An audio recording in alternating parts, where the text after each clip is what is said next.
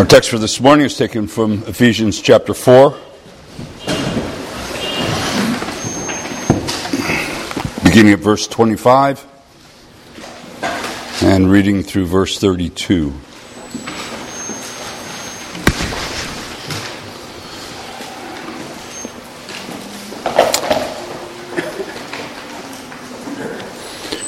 Paul is really uh, feeding on what he has just said in verses 22 to 24, and now continues. Therefore, laying aside falsehood, speak truth, each one of you with his neighbor, for we are members of one another.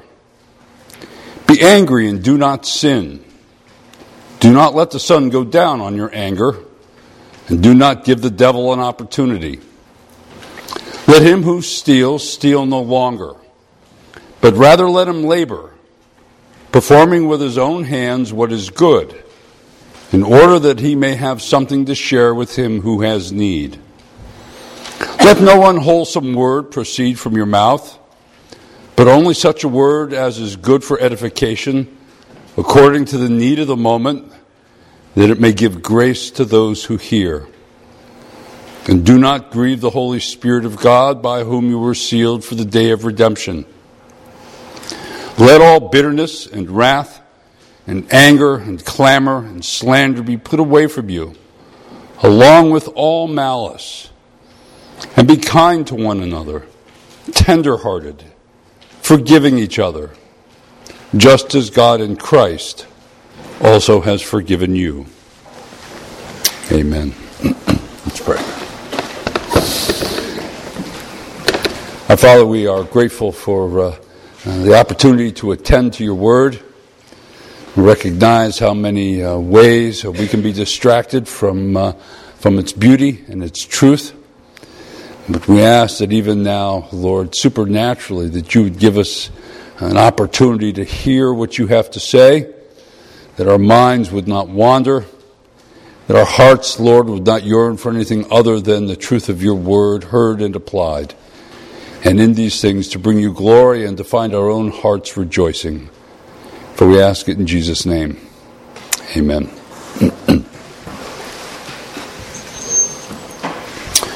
there was a, uh, a young boy who knocked on the door of a, uh, an Italian artist's home. The, the, artist had very recently died. And when the, uh, the widow came to the door, uh, the young boy said, uh, Please, uh, could I could I have one of the master's brushes? And she looked at him. She said, Why? She said, He said, Because I really want to learn to paint like he did. And so she beckoned the boy come in, and, and she took him into the uh, the artist's uh, uh, studio, and she took him over to an easel, and she gave him one of the artist's favorite brushes. And the kid took that brush, he took some paint and he tried just as hard as he possibly could to paint a masterpiece. And it looked awful. Just awful. And the kid just set the brush down and looked really discouraged. Then the woman just said to him, She says, Remember, she said, You can't paint like the great master unless you have his spirit.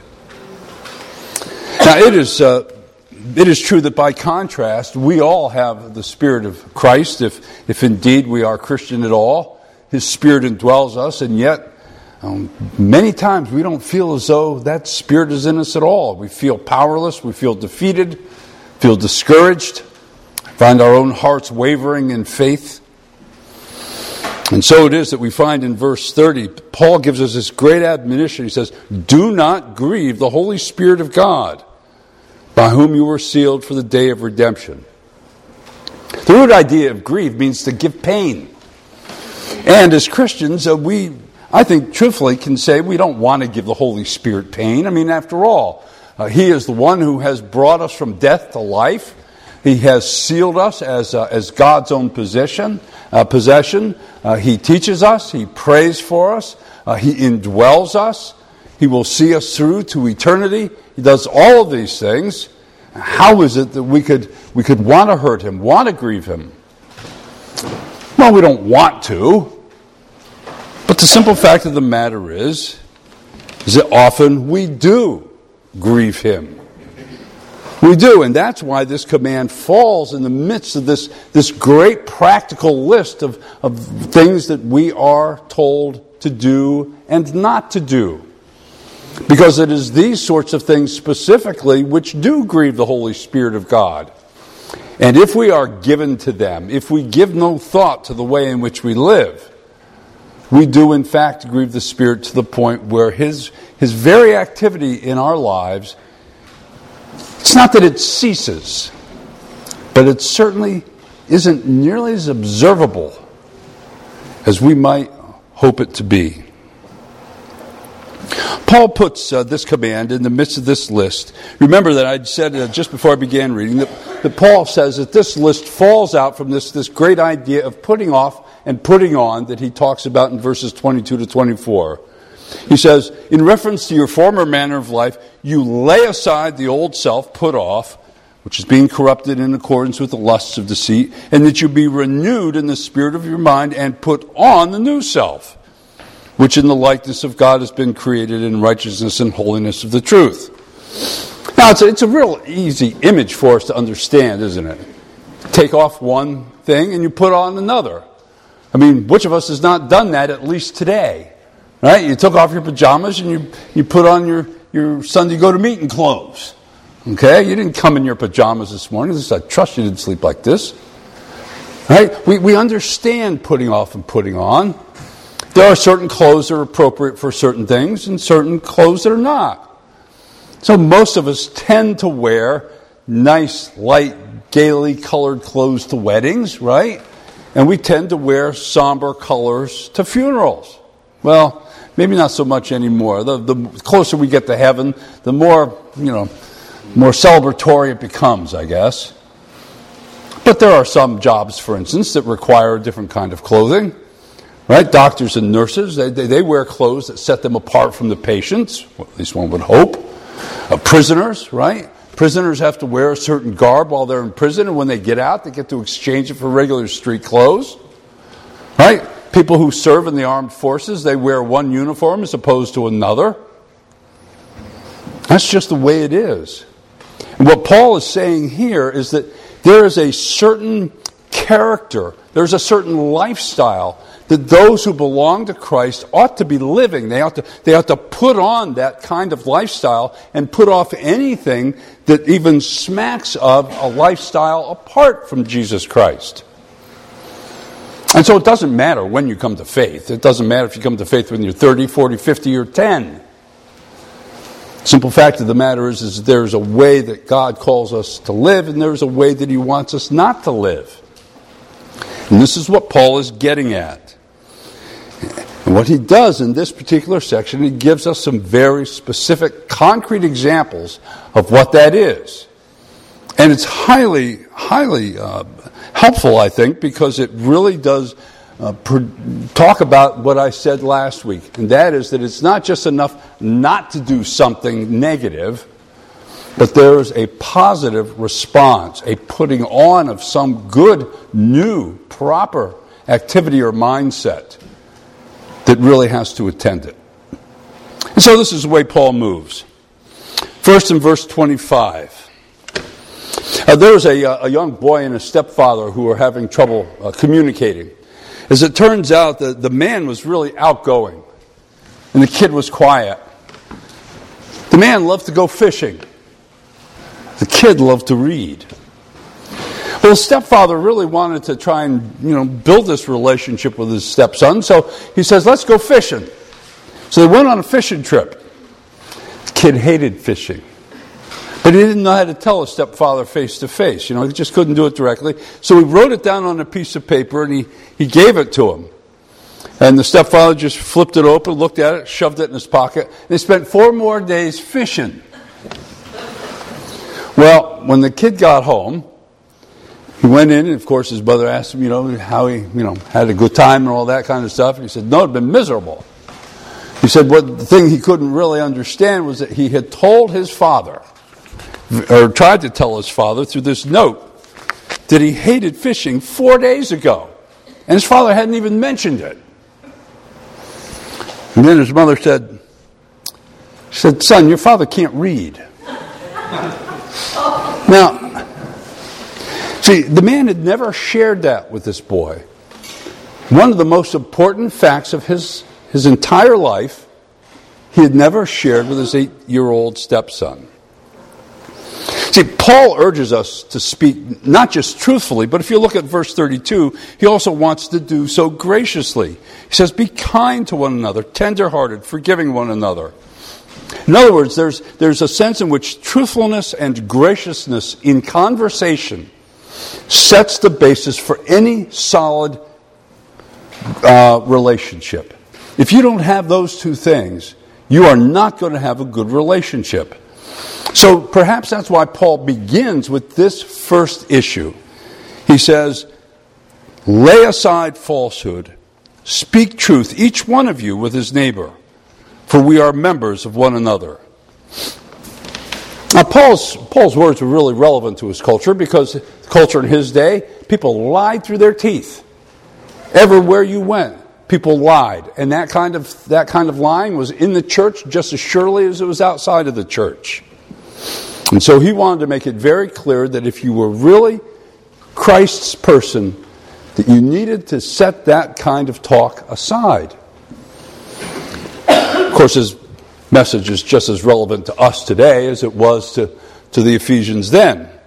Because we're, we're immersed in a culture that oozes falsehood just as surely as, as the Ephesian culture did in that day.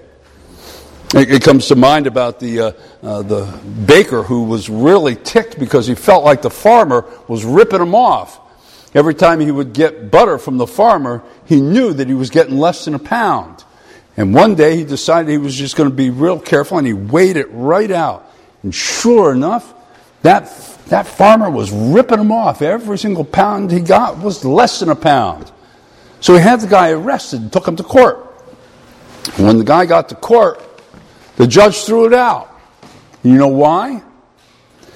Because the farmer said, Well, Your Honor, I, I didn't, I didn't have anything to, uh, to, to, measure the weight with. He says, So I, I just took a one pound loaf of bread I got from the baker and I used that.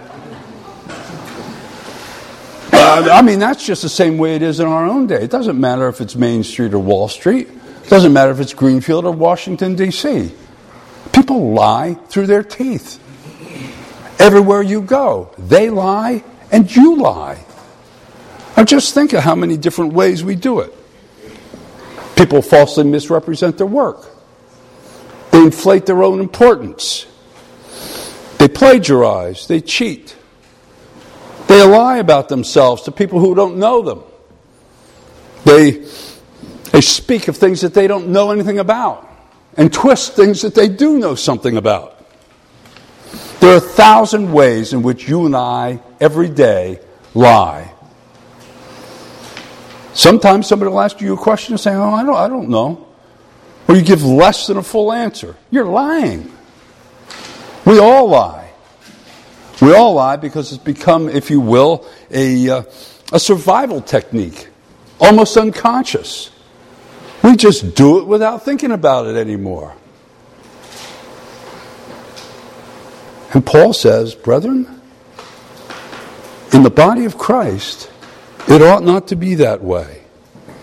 And it's interesting, he says, not because it's a sin against God. Certainly, we understand that to be true. That's what the Ten Commandments tell us. You're not supposed to lie. But he says here, he says it's because we're members of one another. In other words, we're already bound in a relationship to one another through Jesus Christ, and it's in that particular relationship, in specific, specifically, that we are to tell the truth to one another. Better to say, you know, I'd really not rather answer your question than to answer it untruthfully. And so it is that Paul says quite simply, Lay aside falsehood. Speak truth. If we're really gracious, we can afford to be truthful. And if we're not really gracious, then we know nothing of what Paul says in verse 32 about forgiving others because Christ has forgiven us. But Paul moves on now. The second thing he says is that we need to put off is anger. He says, Be angry and yet do not sin. Do not let the sun go down on your anger and do not give the devil an opportunity. It's interesting that this opening phrase, be angry but do not sin, is drawn from Psalm 4 4. And in that particular psalm, what it does is it indicates that there is a time for righteous and good anger. Not, not, all anger isn't bad. All anger is not sinful. Because the word that's used here is used of a, of a particularly, well, an over the top kind of reaction. All right? It's almost as if you just, you really lose control. It's rage. It's really deep seated anger that you refuse to get rid of. And we see God's wrath in Scripture. When he gets angry, he punishes, he destroys. When Jesus got angry in the temple, he overturned the tables of the money changers. And even his people, when you and I get anger, angry at certain things, we can get angry righteously, believe it or not. There was a woman by the name of Silbert. She was, uh, she was tired of seeing crime. She lived in Detroit. And uh, one day she was, she was driving home. She saw these two guys, these two muggers, holding up somebody on the sidewalk. So she drove her car towards them, started honking her horn. And they turned around and leveled a 12, 12 gauge shotgun blast at her. She got even madder, so she chased them down. Well, they jumped in their car and sped down the, down the road, and off she goes after them in pursuit. Finally, they, uh, they ran into a parked car, and the police uh, got them and arrested them. And you know what she told the reporter? She says, I said to myself, I'm not going to let them get away with that. I just kept thinking of how that poor victim felt after being held up. And I guess I just got mad. Well, you know, under the control of the Holy Spirit, anger can expose and check evil. And that's right and proper. There's a time to be a, a Wilberforce or a Wesley. There's a time to be a Martin Luther. There are times when those things really matter. But Paul also says, don't sin. You get angry, all right. But don't sin. And why does he say that? Because the tendency when we get angry is to nurse it, to make it personal, to cherish it, to embrace it, to allow it to give us a sense of power or or mm, smug superiority that allows us to think that somehow we have the right to judge someone else. When Paul says, don't let the sun go down on your anger, it means don't let it go down on this awful rage. He doesn't say don't let it go down on your dispute. How many of you uh, have thought throughout your married life that you really had to settle the whole thing before you went to bed at night. Wow, this is a more mature group than I thought. Because you don't. What Paul is saying here is, is don't go to bed enraged at each other. Set that aside. It doesn't mean that the dispute still doesn't need to be settled. It doesn't mean there's some, not something to work through. You may have to do that continually for who knows how long maybe years. But if you have set the rage aside, if you're no longer nursing it, if you desire some sort of resolution, some sort of God honoring conclusion to it, then you're no longer sinning in your anger. And that's what Paul urges us to do. Because, because anger is destructive. Frederick Buechner put it really well. He says, Of the seven deadly sins, anger is possibly the most fun. He said, To lick your wounds, to smack your lips over grievances long past, to roll over your tongue the prospect of bitter confrontation still to come, to savor to the last toothsome morsel both the pain you are, you are given and the pain you're going to give back In many ways, it is a feast fit for a king. The chief drawback is that what you're wolfing down is yourself. The skeleton at the feast is you. And that is true. Anybody who has let themselves be engulfed by rage, by anger, knows that ultimately it consumes them first and foremost before it does any other damage. And that's why Paul says, don't let the sun go down in your anger. Set the rage aside. There are issues to deal with. Go ahead. That's fine. That may take some time, but work at it. And Paul does that because he says, I don't want the devil to get a foothold. I mean, it was Archimedes, right? Wasn't it Archimedes who said, You give me a lever long enough and a place to stand, and I can move the world? Well, the devil can do a whole lot more than that with just a little bit of anger that you want to hang on to. And he can really do it to you. And he will. The next thing, in verse 28, Paul says that we're supposed to put off stealing. And instead to put on sharing. He says, Let him who steals steal no longer but rather let him labor, performing with his own hands what is good, in order that he may have something to share with him who has need. Now, notice what Paul's really saying here. He says, I want you to move from being positioned as a taker, someone who goes out and takes. Instead, I want you to turn around and I want you to receive, to be a giver, rather, which is a whole different mindset. If you are giving rather than taking, it has changed your thinking 180 degrees. And that is precisely what he wants people to see. That instead of depriving others, they're actually working hard so that they can share with others. You don't have to live in any culture very long to know that theft is as widespread as stealing. Theft is as widespread as lying. I think there was in, uh, I don't remember the year, but the American Psychological Association had a symposium, and they were giving papers, and uh, the the uh, the topic was how much money is lost by businesses across the course of the year, and uh, the numbers were astounding. Now, this was some years ago. At that point, it was $8 billion a year was lost. First 10% was to clerical errors. The second 30% was to uh, shoplifters. The last 60% was to employee theft. At that point, it was over $16 million a day employees were stealing from the companies they worked for. And these were just clothing and department stores not talking about business and industry. We're just talking about your run of the mill stores on the street.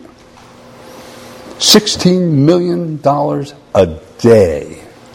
It's what we steal from people. Steal from one another. Right? You steal from your boss's time. You steal from the government by not claiming all the stuff you're supposed to claim on your income taxes. Eh, you download a you know, a, uh, a, music video that, uh, you know, maybe you should have paid for, you decided you didn't want to pay for, maybe you borrow a piece of software from a buddy that you really sh- didn't pay the rights on, you know, should have, but you didn't. That's okay. What did we call it last, uh, last week? Almost innocent? We make those kinds of choices all day long just to shave it just a little bit here, shave the truth, shave our honesty, just a little bit. It won't hurt. Paul says it does hurt because it means that you're taking for yourself. And you're not thinking as someone who wants to give and sacrifice and help others. You're in it for yourself. And as small as it might seem, it doesn't change the fact that God wants to free us from our covetousness and our grasping. And this is one of the ways He does it. He says, instead, go out and work hard. Work hard enough so that you've got something to share with others. As a matter of fact, one of the most one of the greatest compliments in all of Scripture is given to the church of Macedonia. Remember the church of Macedonia in 2 Corinthians chapter 8? Remember what they were commended for? The church in Jerusalem was starving. Starving. And this poor church in Macedonia, which didn't have any more money than the people in Jerusalem did, took up an offering so large that Paul had trouble getting it to Jerusalem. This is what he says. Now, brethren, we wish to make known to you the grace of God which has been given to the churches of Macedonia, that in a great ordeal of affliction, their abundance of joy, in other words, they were happy to do it, and their deep poverty, and he's talking about financial poverty, overflowed in the wealth of their liberality. So they want to give. Their heart wants to give. They got nothing to give, but they give it anyway. They find it somewhere without stealing, actually. He says, For I testify that according to their ability and beyond their ability, they gave of their own accord, begging us with much entreaty for the favor of participation in the support of the saints. Those were the kind of men and women that God commended, and those are precisely the kind of men and women He wants you and I to be. Who work hard and who seek, wherever possible, to meet the needs of others around us joyfully, begging for the opportunity to do it. Finally, he says we're supposed to put off unwholesome language and instead put on encouraging or edifying language. In verse 29, it says, Let no unwholesome word proceed from your mouth, but only such a word as is good for edification according to the need of the moment, that it may give grace to those who hear. And, and really, this, this admonition continues right on through verse 32. Now, unwholesome word literally means uh, putrid, rotten, filthy. And most of us tend to think, well, he's talking about being obscene, using dirty words. Now, you might be able to include that, but by and large, that's not what he's talking about at all. No, he's talking about decay spreading conversation. Conversation that likes to run other people down. Conversation that looks for weaknesses or mistakes that people make and exploits them. That just enjoys, enjoys humiliating and embarrassing and talking others into the ground. It reminds me of, uh, of a story I once read of a, a, a slave who um, decided that she uh, wanted to get back at people, so she, she began to drink poison. Not enough to kill herself, just enough to, to get kind of sick out near the edge. And when she'd start to recover, she'd drink a little bit more. Pretty soon, she was able to fill an awful lot of her system with this poison, but it didn't kill her. But apparently, her breath was so bad, it killed, it killed flowers and bushes wherever she went.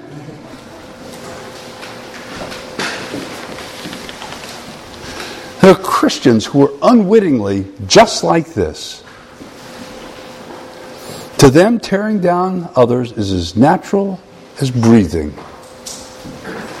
They open their mouth, they slay a reputation, they embarrass somebody, they hurt somebody's feelings laugh it off, make light of it, justify it somehow. But they're just like this. And Paul says, that's not the way we're supposed to live. St. Augustine, uh, really, he had exactly the same view. As a matter of fact, he had a little sign over his table, and it said, uh, He who speaks evil of an absent man or woman is not welcome at this table. In other words, you go to his house, you are not allowed to speak poorly of someone else. In fact, our text tells us what we ought to be doing. He says, only speak such a word as is good for edification according to the need of the moment, that it may give grace to those who hear. In other words, we're supposed to talk to others and talk about others in such a way that it encourages and builds them up. It was said of Alexander Whyte that all of his geese became swans. Now think of that. All of his geese. What's a goose, right? You see them flying. What's the difference between a goose and a swan? Well, swans are much more beautiful. And he would, he would take someone and he would build them up. Not just, you know, not, not, not empty flattery, but he knew how to look at people and speak to them in ways that was encouraging and edifying and, and heartening and strengthening. And in fact, we see that a lot in Scripture.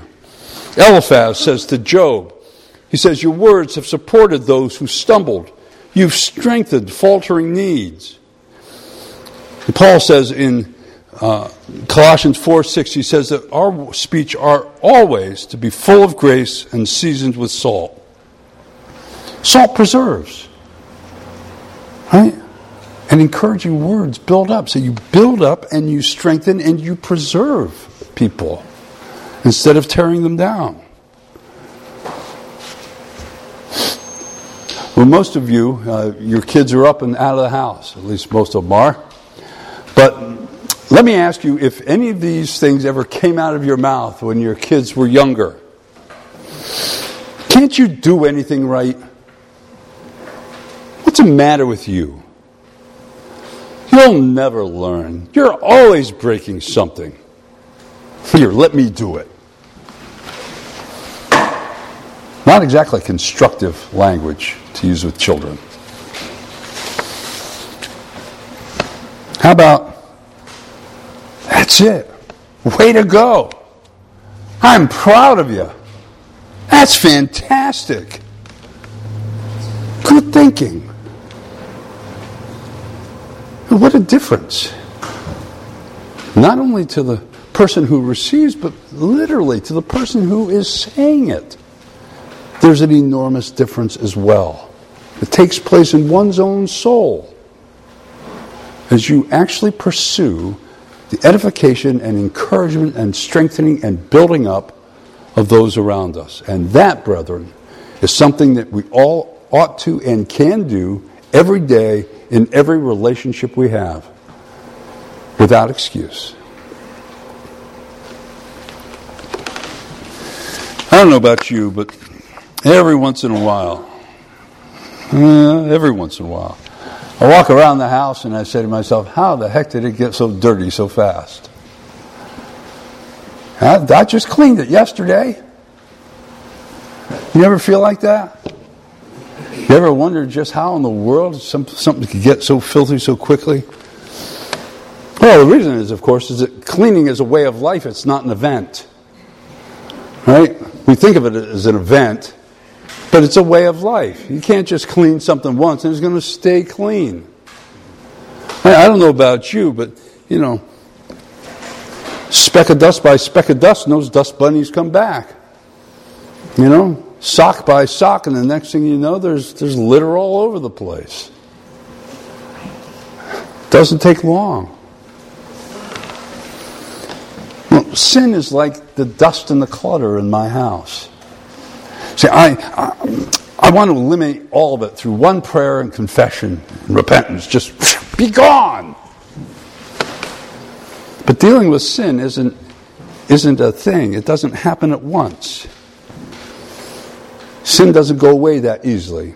It is a lifestyle of pursuing the kind of life that God calls us to live in the way He calls us to do it.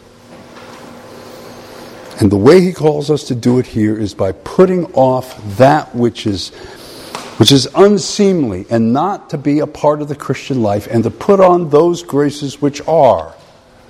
And to do so by the very power of the Holy Spirit that he says is in us for that very purpose and accomplishes that same work. As a matter of fact, that is the very hope we have. Because Paul says in Philippians 1 6, He who began a good work in you will perfect it until the day of Christ Jesus. Brethren, that's our hope now, that's our hope ever. That what God has begun, He will bring to completion. And at the same time, we have every responsibility to participate, so far as it lies within us to do so, to that very end ourselves. Let's pray.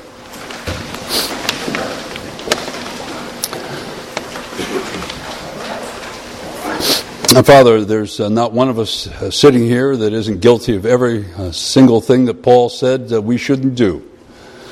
And, uh, and I'm first and foremost among us, Lord. And it's, uh, it's always hard to, to see one's real life reflected in ways that are uncomplimentary at best. And yet it reminds us that we ought never to fool ourselves about what we actually are but that you have called us to be something very different and have given us resources to that end and have uh, and require of us um, uh, a mindset and a willingness to surrender ourselves to your working in our lives so that we can actually change. We ask that you would grant us uh, more of that today and even more of it tomorrow so that each day that we, uh, we live we might be found uh, growing in likeness to our Savior Jesus Christ. Not because somehow we've been able to accomplish it, but because uh, the promise that you have given us in Scripture is true, and that you yourself are accomplishing it at this very moment. That is our hope. You are our hope. And we give you praise for these things in Jesus' name. Amen.